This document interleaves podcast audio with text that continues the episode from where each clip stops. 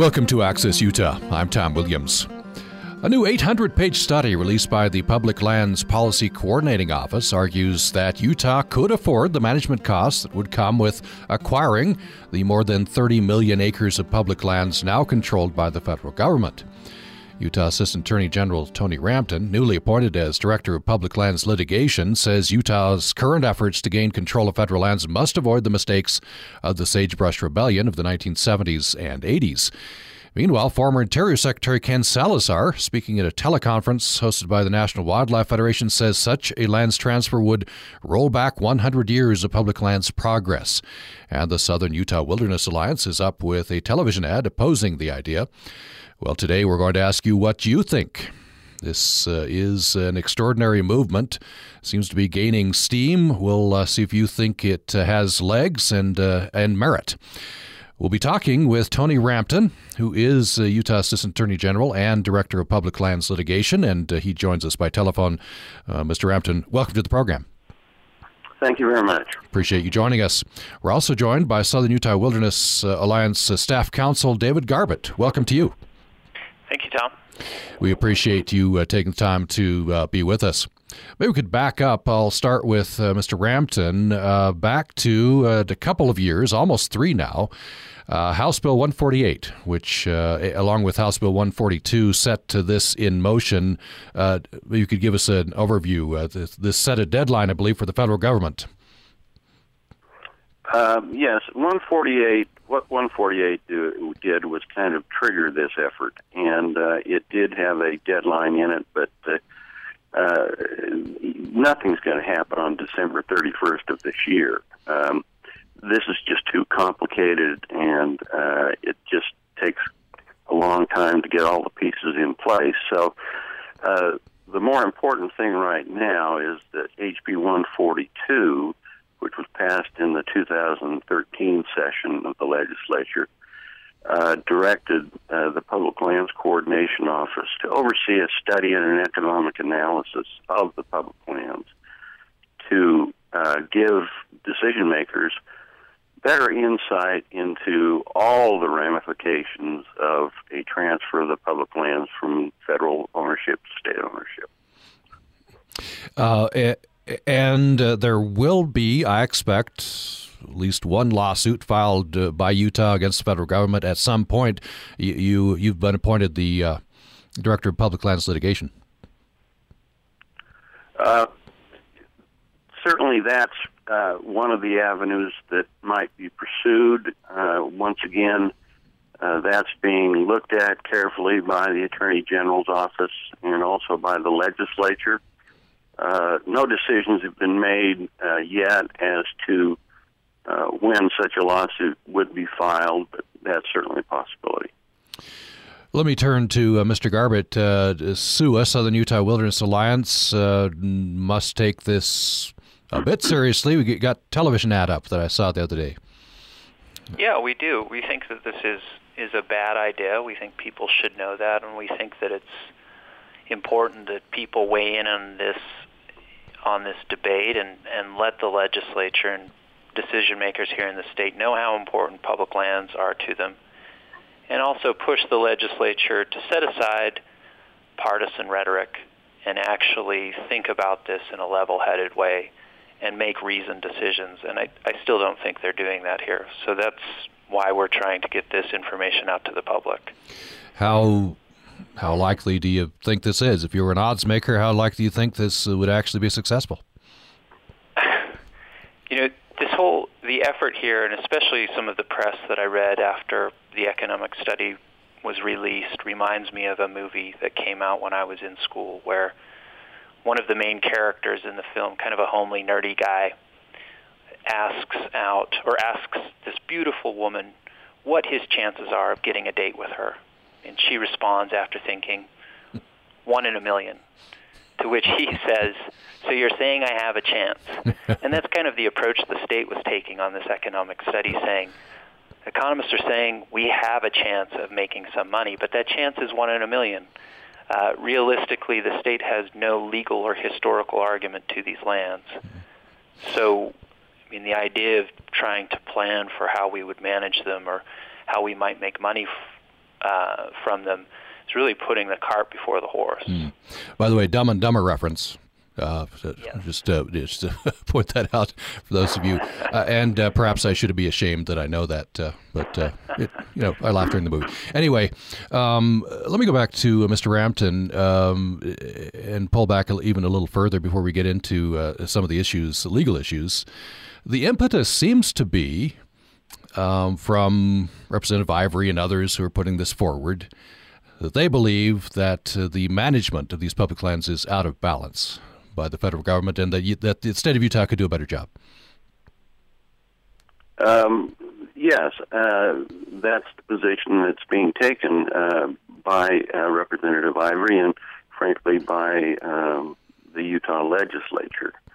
Um, you know, one of the things that is not focused on in this discussion, and I agree with David that uh, this should not be a partisan issue and that this should be debated uh, rationally and objectively uh, to try to solve some very real problems with respect to the public lands. And um, frankly, the public lands are not being well managed right now. Um, one of the things that the study points out is the lack of federal funding for maintenance of the public lands. The forests are in terrible shape, and the range isn't being uh, uh, stewarded well, and so there there are problems that need to be addressed, and uh, that's really what this study is all about: is identifying problems, identifying potential solutions, analyzing the ramifications of any of those solutions, and then providing enough information so that people can understand the issue, objectively debate the issues, and then make some decisions that are going to be in the best interests of everyone, not just uh, you know the extractive industries, not just the wilderness uh, enthusiasts. Um, to find solutions that will help everyone. Mr. Garbett, what to, to that particular point, uh, the public lands are not now being managed uh, uh, as well as they perhaps uh, could be. What do you say to that?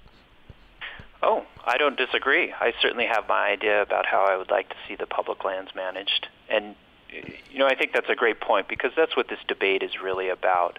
It's not about at least when the state is making arguments, it's not about history. It's not about the legal uh, argument that they have about whether or not the, the federal government should manage these lands. It's the fact that they disagree with the way they are managed.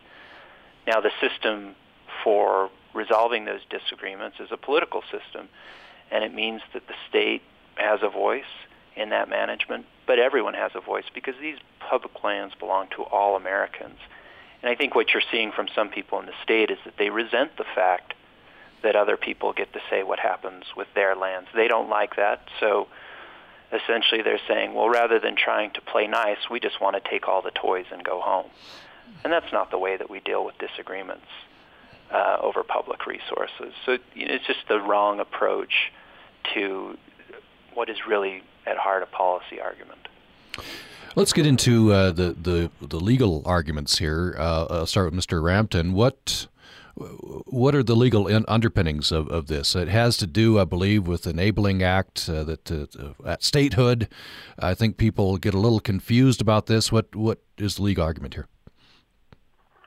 Well, it it does go back historically the legal argument and the basis for the legal argument. Um, the Congress of the United States in 1785 created a mechanism for territories to become states, and that was the vehicle of the Enabling Acts. And one of the things that the Enabling Acts did across the board, right from the outset, was to uh, have lands uh, transferred into the name of the federal government. Now, that was done for a, a good reason, and that is that at the time, the only asset that the federal government really had to retire debt was uh, the lands.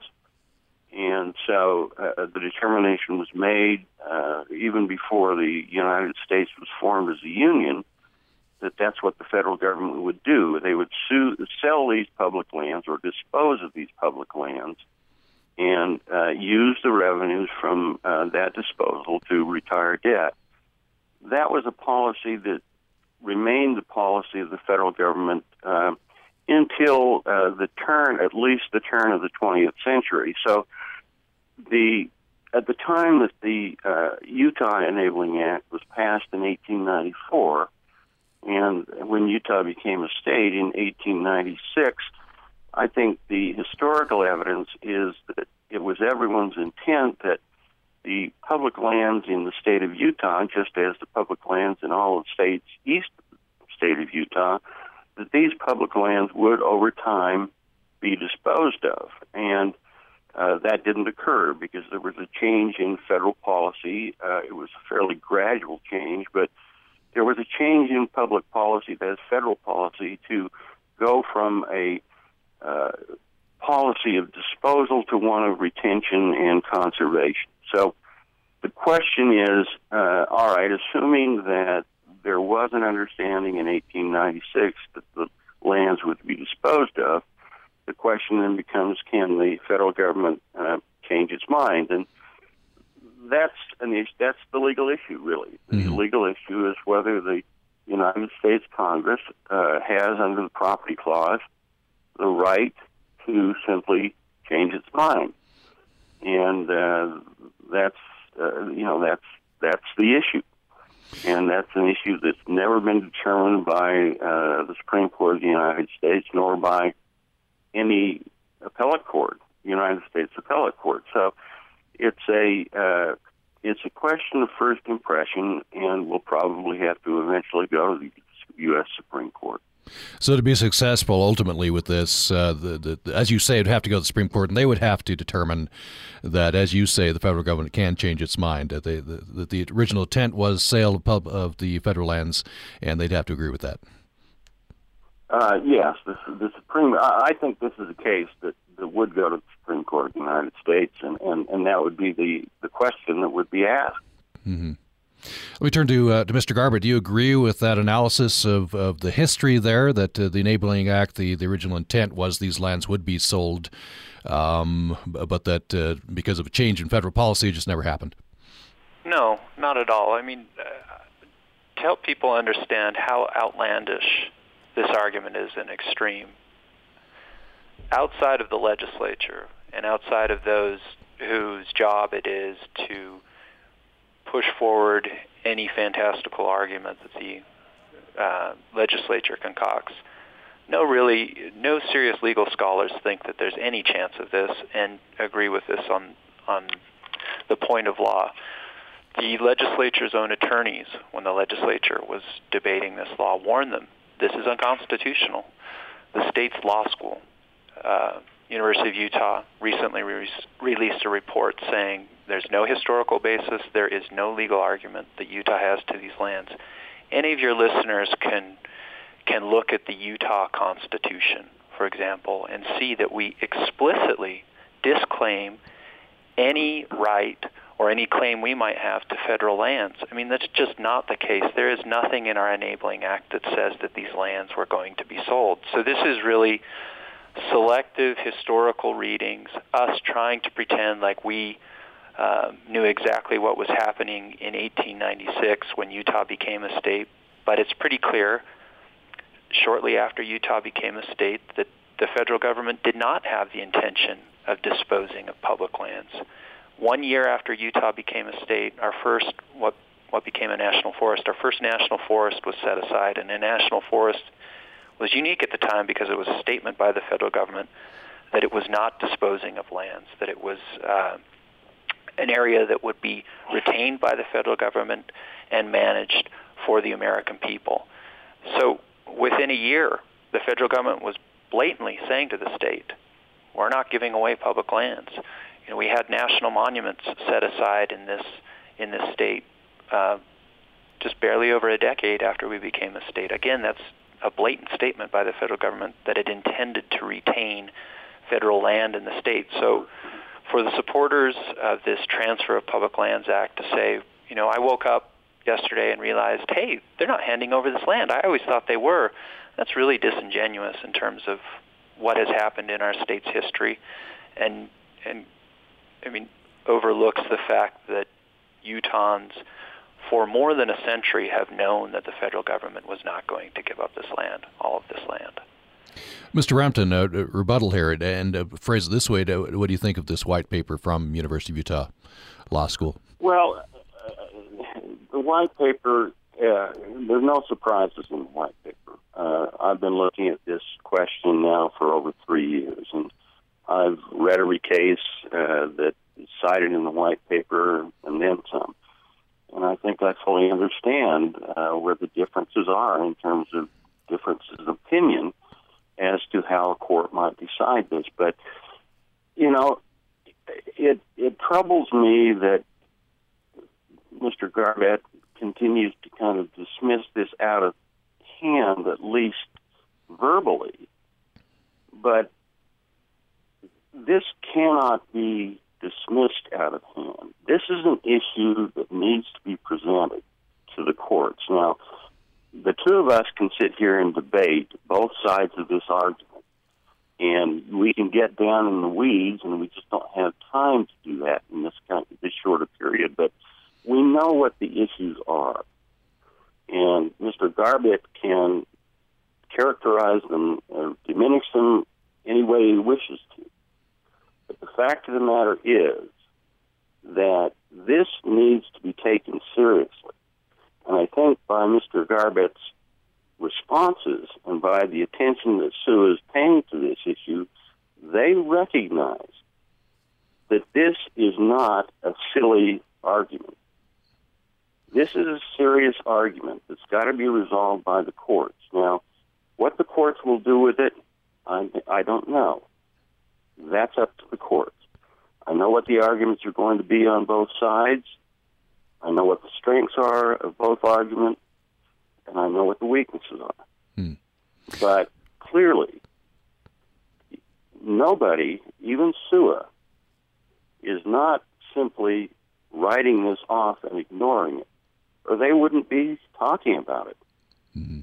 We're going to take a break. Before we go to break, and when we come back from break, I'd like to uh, look at uh, maybe the, the, political impetus behind this. Uh, and you just look at the map. Uh, I've got an infographic in front of me. Um, federal lands, and if, if you go east of Colorado, it's pretty sparse, and Colorado and west, including Utah and Nevada, is is all colored uh, federal. Um, the, there's a lot of federal land, and I, I think uh, some people obviously are frustrated uh, by that, and they want it uh, closer to uh, local. And of course, their their merits can be debated on that. But before we go to break, uh, Mr. Garbett, on that last point about taking this seriously. Um, I guess all it would take, even if you see no legal merit to this, is for the federal courts, which have tended in recent years to lean conservative, including the Supreme Court, uh, is to say, uh, yes, we agree with the state of Utah, and and boom, there's a pathway.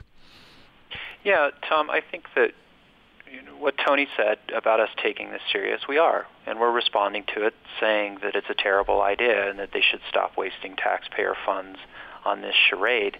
Now, I think what Tony was presenting, though, is code speak for saying the law is not on our side. 200 plus years of established public land law are not on our side. So what we are hoping is that the remote chance that we get this to the Supreme Court, we we get lucky, and we have an activist court that decides to overturn uh, centuries of public land law and and issue a decision in Utah's favor. And I just don't think that um, if people know that and know that that's really what the strategy is here on the legal side, that that's something they would support. I mean, the chances of that, like I said, are one in a million. Let's uh, take a break. When we come back, we'll have more with Tony Rampton, who is a Utah Assistant Attorney General, and he's been newly appointed as Director of Public Lands Litigation. A new uh, study is out, released by the Public Lands Policy Coordinating Office. Argues Utah could afford management costs that would come with acquiring the more than 30 million acres of public lands now controlled by the federal government. Uh, and uh, there is sharp disagreement over whether this is a good idea. And uh, we are talking about this, of course, on the program today. Uh, we're opening the phone lines now at 1 800 826 1495. What do you think? I've talked to people on both sides of this on this program over time. Uh, some people say that uh, it can just be better managed these lands that uh, if, if you get the to a more local government, in this case, state government. Others say that that's just dangerous it just means more extraction, for for example, and lands would be lost forever. We'll get into some of that and uh, talk more about the uh, legal issues, policy issues here with uh, Tony Rampton from the Attorney General's Office and uh, Southern Utah Wilderness Alliance's staff counsel, David Garbett. You can join us at 1 800 826 1495. You can join us on Twitter. We're at Utah Public Radio on our Utah Public Radio Facebook page, and our email is upraccess at gmail.com. upraccess at gmail.com. I'm very curious to see what you think on this following the break.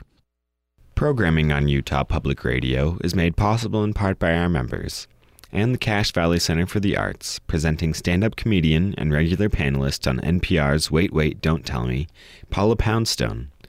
Saturday, January 17th at 7:30 p.m. in the Ellen Eccles Theater. Information at cachearts.org or 435 752 0026.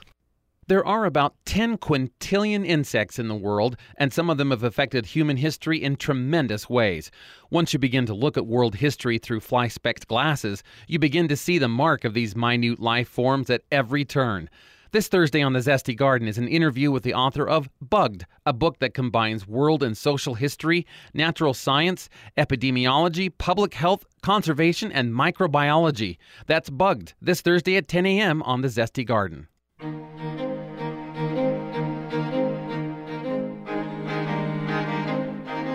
Thanks for listening to Access Utah. I'm Tom Williams. Should public lands be controlled by the state or by the federal government, which is the current case? Uh, some 30 million acres of public lands are now controlled by the federal government. The Utah legislature has spoken. In 2012, they uh, passed uh, House Bill 148. It was signed by the governor, and uh, that set into motion uh, studies also uh, mechanisms by which, uh, if uh, successful in the courts, the land could be transferred to the state. We have with us, talking about this, Tony Rampton, who's from the Attorney General's Office. He's newly appointed Director of Public Lands Litigation. Also with us, David Garbett, who is Southern Utah Wilderness Alliance's staff counsel. And uh, the number to reach us is 1 800 826 1495. Love to hear what you think on these issues. 1 800 826 1495. You can join us by email to upraccess at gmail.com. That's upraccess at gmail.com. We have uh, Facebook, Utah Public Radio Facebook page, and you can join us on Twitter. We're at Utah Public Radio. Let me direct the first question here to David Garbett uh, in this segment of the program. If you look at the map of uh, states and the percentages of federal land, uh, you go to the west, and it, it, you know it seems like uh, everything is owned by the federal government.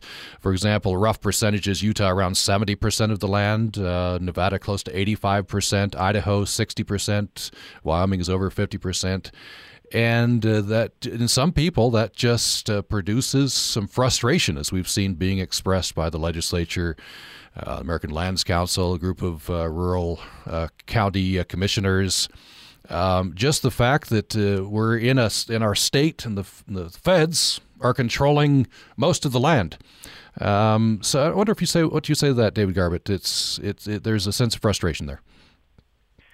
Well, certainly some people are frustrated with that, but I think the fact that we have so many public lands is not something that we should be embarrassed about or feel ashamed of. I think it's a it's a great thing, and I think that many Utahns, most Utahns, and, and many Americans appreciate the fact that we have remarkable places like the Wasatch Mountains, um, places like the San Rafael Swell, that we have places like Zion National Park, that we have Canyonlands National Park, these remarkable treasures that are owned by the public, and they are available for anyone, no matter your income, your background, to visit, to explore, to enjoy.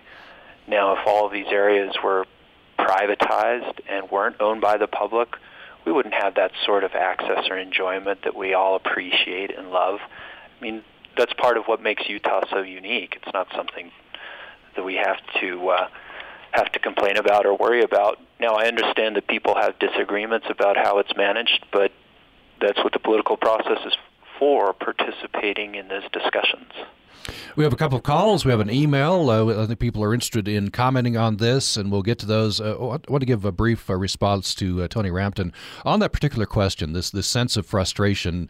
This is what's being expressed at the legislature, is it not?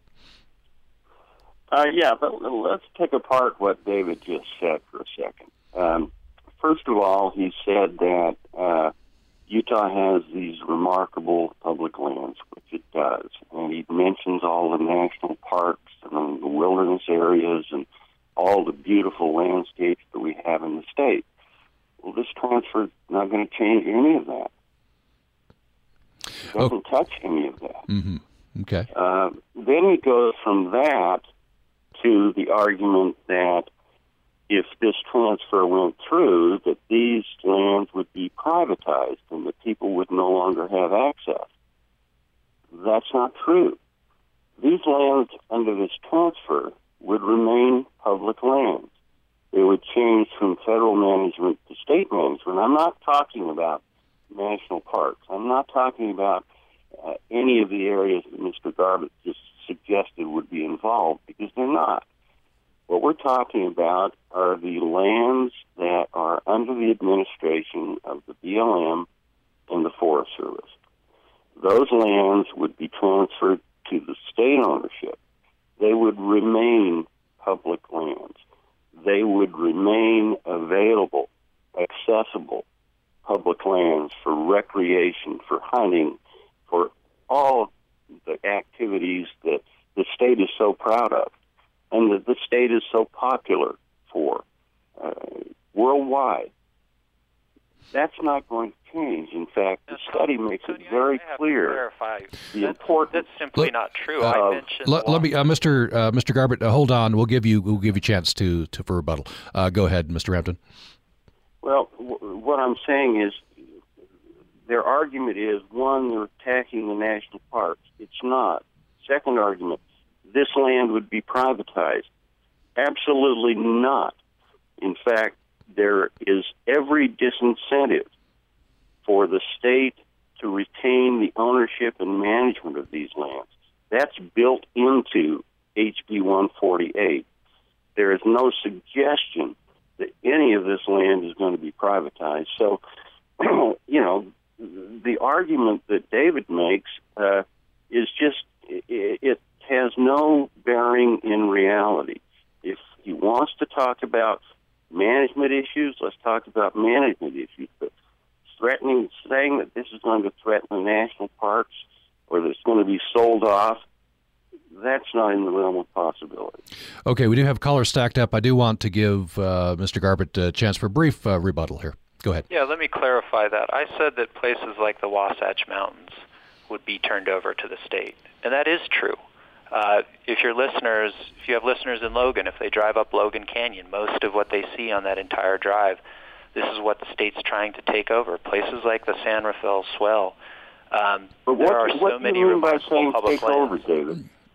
Those are part of what the state is asking to take over. Now, the question that was asked of me originally is it a problem that we have so many public lands? I wasn't commenting about the legislation. So I agree with him. They're not asking for the national parks, but they are asking for other remarkable places, places like Glen Canyon National Recreation Area, Grand Staircase Escalante National Monument, the Wasatch Mountains. I mean, so many remarkable places. Desolation Canyon. What the economic report released by the state shows, although they're not quick to call attention to this, is that under many scenarios, the state will lose significant amounts of money. What happens if I own a car or a house that I can't make the payments on? What do I do? Well, everyone knows you sell it. What will the state do with these lands that it can't make payments on? It'll sell them off. I mean, for it to say that it can guarantee nothing will be sold, that's not accurate. Let's hit the pause button on this particular uh, debate, uh, and I'm going to come back specifically to Mr. Rampton to your question because I think it's very significant. What you know, what, what does Mr. Garbett mean by take over? That's a key question. But I do want to get to our callers. That's the main purpose of the program here. Uh, so we have a call from David in Moab up first. Uh, David, glad you called in. Go ahead with your question or comment. Yeah, thanks. Um, the way uh, an analogy I like to use for this uh, issue is is one of uh, sort of investment. The the land that we have, the federal land that we have, uh, I consider the principal, and the interest we're getting on this is all the money that we receive from uh, recreational uses, um, which is pretty intense down here in Moab versus both off-road and, and wilderness uh, activities.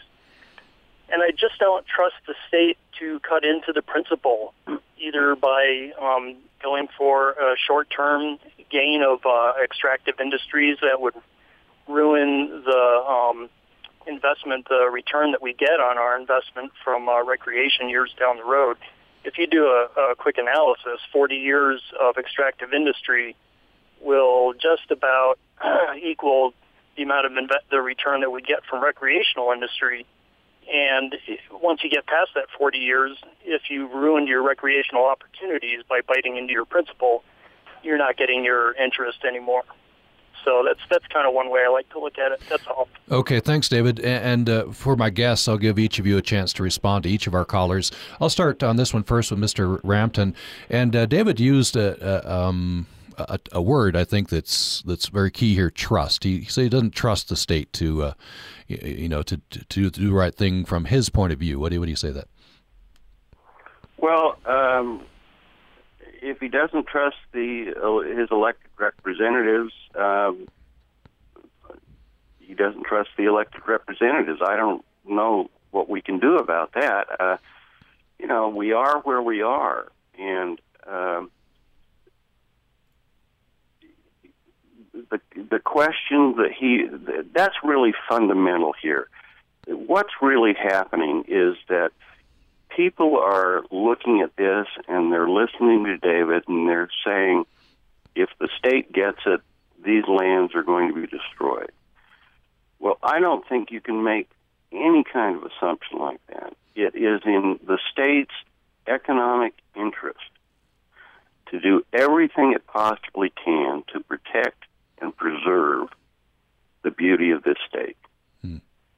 The study and analysis makes very clear that that is of critical importance economically. There is no incentive to do anything that is going to destroy the scenic beauty of this state. There is not. The question is can certain areas of the state that are resource rich be developed, areas that don't have those scenic qualities? Could those areas be developed to provide revenues that could help some of our struggling communities, could be plowed back into education, could be a lot of things could be done with those revenues. So that's really what we're talking about. We're talking about trying to find the appropriate balance between conservation and preservation and revenues find a balance that works for everyone. So we're we're trying to find a balance. We're not trying to destroy anything. We have no incentive to destroy anything. And so uh, i just think the fundamental assumption that this gentleman is using is, is not realistic. Let's uh, that, that okay. he doesn't trust the, the that he doesn't trust the elected officials. I can't help him there. Okay, uh, I'll ask. Uh, uh I want to get a response uh, from uh, our other guest, but and so I'll ask Tom and Vernal to be patient. You've been holding on. We'll get to you right after a response. so, David Garbett, your response to David and Moab. Yeah, you know, I think that the St. George Spectrum had a great editorial on this point where they said, let's be serious.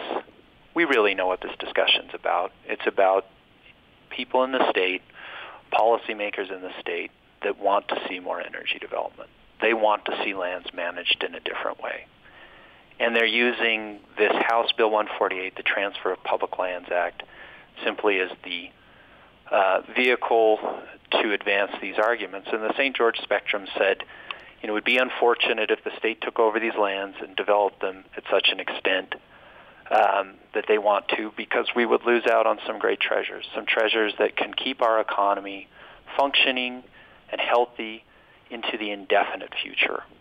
And so when Tony says that the state has no incentive to increase development and to hurt our recreation economy, that's not the case at all. If you look at their own economic study, they say the way that they will make money, the only way they'll make money, is to seriously ramp up oil and gas development.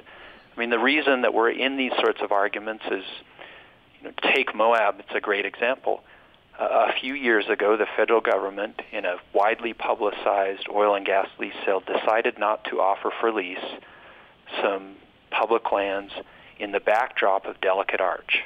So this is in Moab's backyard. You know, we all have we have so many license plates in this state that show Delicate Arch. The federal government realized that's not a good place to offer oil and gas uh, leases. This is not a good place for oil and gas development. That was something that uh, many state leaders didn't like. So yes, they have every incentive in the world to destroy these places because it's all about which use do they want to prioritize, which, you know, who are they really trying to benefit from this takeover? And you know, I agree with Dave. Why should we trust them? They can't they have a hard time managing our own state parks, which account for a fraction of uh, the land taken over by the land consisted of public lands. So why should we trust the state? I mean, they've shown who it is that they're trying to represent. And uh, if you just joined us, we are talking with Tony Rampton, who is with the Attorney General's office. Uh, he has been appointed Director of Public Lands Litigation. Uh, and uh, David Garbett is Southern Utah Wilderness Alliance's staff counsel.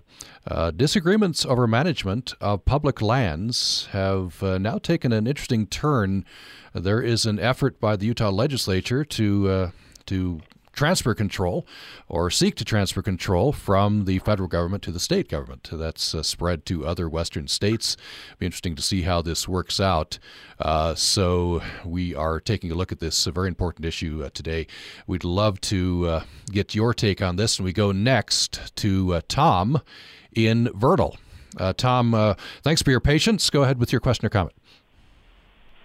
Well, it's more of a comment, and I hope that's allowed because I think it does go to trust as to who you do trust. And uh, you want balanced management of extraction versus conservation. I have to say that after 40 years in the Intermountain West, I trust the feds because I actually have known a lot of feds. Uh, uh, they're long-term professionals who have a huge bureaucracy behind them that's considering – all sorts of resources. And it's not always a bad thing that the BLM or the Forest Service move slowly because they have a whole lot of points of view that they're considering, and I think that they take a much longer view. When you go to the locals, my dad was a county commissioner, and I've known a lot of county commissioners too. They're elected officials. We elected them, but I feel that they are much more subject to short-term economic pressures that might compromise the long-term livability of, of Utah. So if you get right down to it, I have to agree with the, the caller from Moab. I don't trust the state, and I certainly don't trust uh, the counties to manage these lands for long-term livability. Okay, thanks, Tom. Appreciate the call. Uh, by the way, great name and great town. Um, so let me go first on this one to Mr. Garbett, and then we'll give uh, Mr. Rampton uh, a chance to respond to Tom in in Vernal. Uh, Mr. Garbett. you know, I agree with Tom from Vernal. I think you're hearing that a lot of people don't trust the state for how it will manage. I think we've seen a track record of what the state prioritizes, and uh, for the the better long-term strategy of managing these lands, I, you know, I agree with your callers where the present system that we have is more effective. Uh, Mr. Rampton, your response.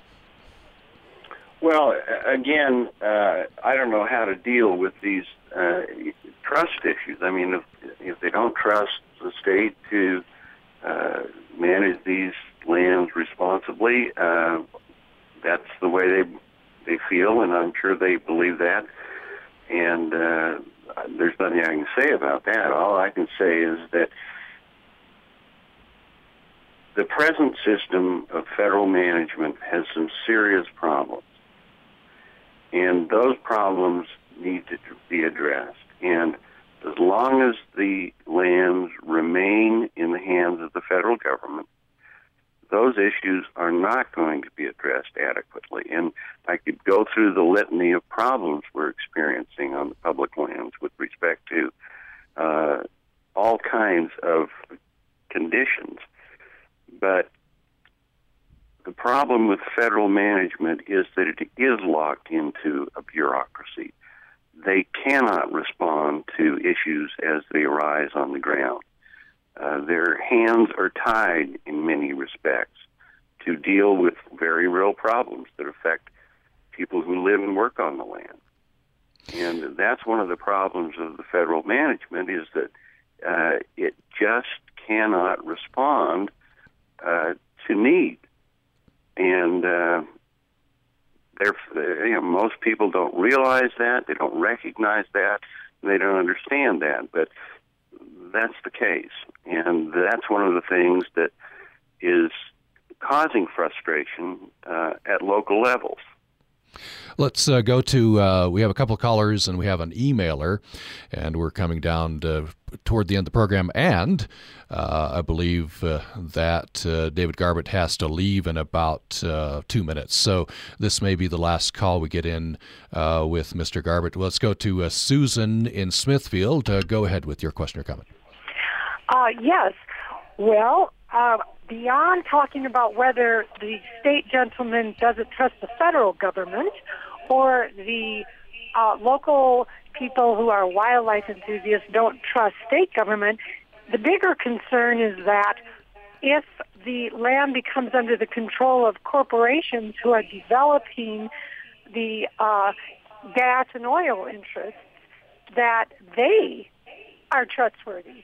Because once fracking uh, comes in, and uh, we need to recognize that water in the West is very precious. And once you wreck your water or you don't manage it well, then you have really done serious damage to the West. So the non-development, uh, especially when newer energy technology is developing all over the world, would seem to be what we should really look an eye on if we want to have jobs and wealth in Utah rather than uh, allowing our water to be hurt because Utah does allow fracking to happen. What did the gentleman think of that? Okay, thanks, uh, thanks, Susan. I'll, I'll go first on this uh, to uh, Mr. Garbett because he has to leave in about a minute. What's your response? Uh, Tom, again, I think you're hearing from your callers that people know intuitively, explicitly, that what the state is really doing here is trying to take over these lands because it has different ideas about how they should be managed. This isn't about history. It's not about legal arguments. It's it's not even about whether or not the state will make money. It's about the state wanting to manage them differently, and as your caller sense, what the state wants to do is make a quick buck. I think it's interesting that the study shows the prospects for that are pretty dim. Um, so with that, I'll sign off. But thank you, Tom. Thank you, Tony. And uh, thank, thank you, David. To your callers. Much. Okay, thanks. That was uh, David Garbett, who is staff counsel to the Southern Utah Wilderness Alliance. He has to get to a meeting, I believe, at 10 o'clock, so he has to leave right now. Uh, but we have uh, still with us um, Tony Rampton, who is with the uh, Utah Attorney General's office. He has been newly appointed as Director of Public Lands Litigation. Um, eh, so, uh, Mr. Rampton, your brief uh, response to our caller from Smithfield, and then we have another couple of callers. Well, if the lands are transferred, the lands would still be subject to all of the environmental laws. It would still be subject to the Clean Water Act, the Clean Air Act, the Endangered Species Act, all the Clean Water uh, Drinking Water Act. All of these environmental laws that protect water, for instance, would remain in effect. Nothing in that respect is going to change at all. Uh, so. Um, and, and once again, that's something that people don't understand regarding this transfer is that many of the environmental protections that presently exist will continue to exist. That is not going to change. Let's go to our next caller, who is Margaret in Vernal. Margaret, uh, thanks for calling. Go ahead with your question or comment. Oh, well, my, one of my, my things were that um, I don't think it should change because I also think that um, uh, there, there, was some talk of, of say, putting a, um, a hotel or some sort on Antelope Island, and if they, uh, if the uh, uh, uh, state had it, I guess they could do it on on the public lands that we have now, mm. and any way of spoiling them is very sad, and also um, any change uh, is not likely to get to all the um, overseas travelers that come to see these lands. Okay, thank you, Margaret. That's my main point. Thank yeah, you. yeah, thank you. Appreciate that. That's Margaret and Vernal. Uh, so, Mr. Rampton, uh, she gave an example of uh, a, a, proposal. I don't think it's gone anywhere at this point of putting a hotel on, on state land, of Antelope Island. Well, what you're seeing here, and what you're seeing, I think, to some degree, with all the callers and and with David, matter of fact, is that people by nature are afraid of change because they don't know what the change is going to mean.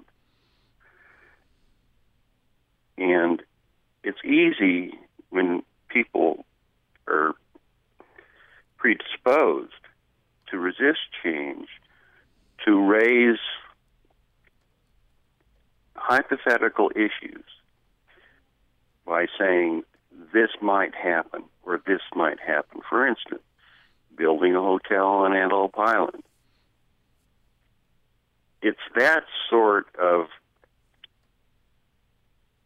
hypothetical concern or fear about the future that makes people resistant to change. Change is hard because change involves some unknowns. It's human nature to feel that way. And I understand that fully. But sometimes change is good. Sometimes change is necessary.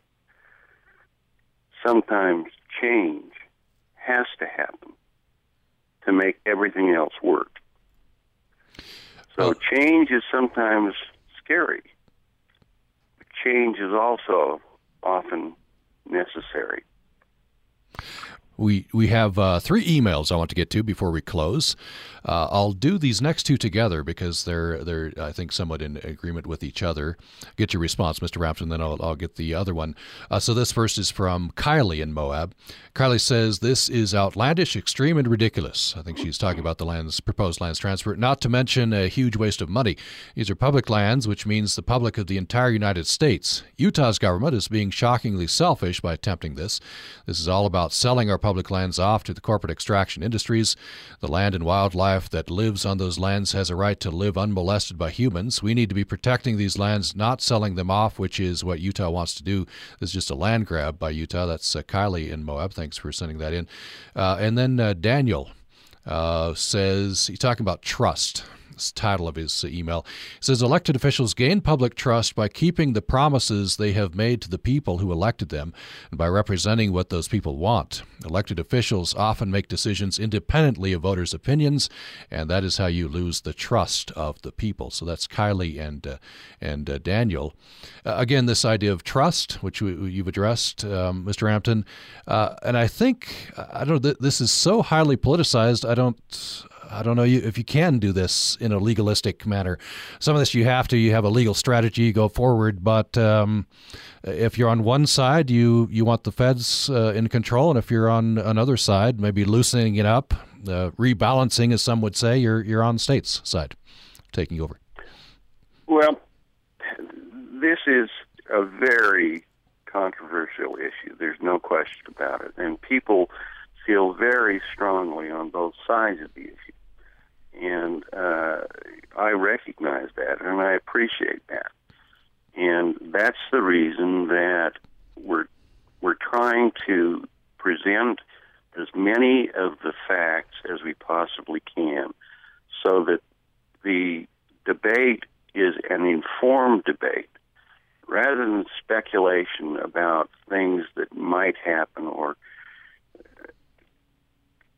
shouldn't happen or whatever. Uh, let's start talking about problems, facts, issues, solutions. That's what we need to be talking about, not what you're afraid of. Let's start talking about what we should do to make things work better. And uh, if we can get the debate more focused on solving real problems and addressing things constructively, I think we're going to make a lot more progress than we're going to make if we continue to debate these extremes, which shouldn't control this debate. Hmm. Uh, here is uh, Joe in, I believe he's in the Vernal area. Uh, he says, I think a classic example of why Utah should not take over federal lands is the McCoy Flat mountain biking trail system outside of Vernal. The trail system that has taken a lot of time to build and is bringing in tourism is now about to be destroyed by the quote unquote trusted government for oil development. This is a glimpse of what we can look forward to with the state taking over. I'm not familiar with the McCoy Flats uh, situation. I don't know which is the operative government, whether it's the county or, or, or what it is. But uh, here, here's an example uh, from Joe who, who says he, uh, he doesn't think this change should happen. Uh, you so, want my reaction to that? Yes, yes.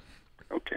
Um, again, uh, the common theme here from all the callers of Mr. Garbett is let's hypothetically assume bad things are going to happen after a transfer, and therefore the transfer shouldn't happen.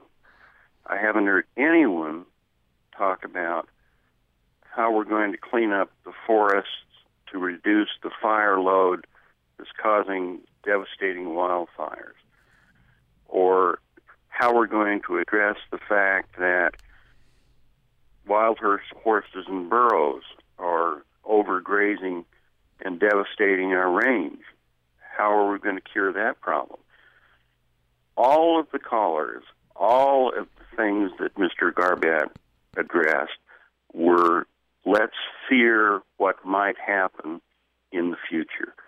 And even though I understand that that is a concern of people, rightfully, nobody has addressed existing problems that need to be addressed and that aren't being addressed under federal management. Well, uh, uh, uh, excuse me, uh, we are uh, just about out of time, so we'll have to leave it there. This will go uh, forward, and I'm sure we'll probably be addressing these issues again. It'll be interesting to see what happens, and right in the middle of it will be our guest today, Tony Rampton, who has been appointed Director of La- Public Lands Litigation with the Attorney General's Office. So thank you so much, Mr. Rampton, for being with us. Thank you very much. And coming up top of the hour, it's Zesty Garden. Thanks for listening. Programming on Utah Public Radio is made possible in part by our members and Crumb Brothers Artisan Bread, located at 300 South and 300 West in Logan, featuring croque madame topped with egg, Swiss cheese cream, and ham broiled atop a thick slice of sourdough. Breakfast menu at crumbbrothers.com.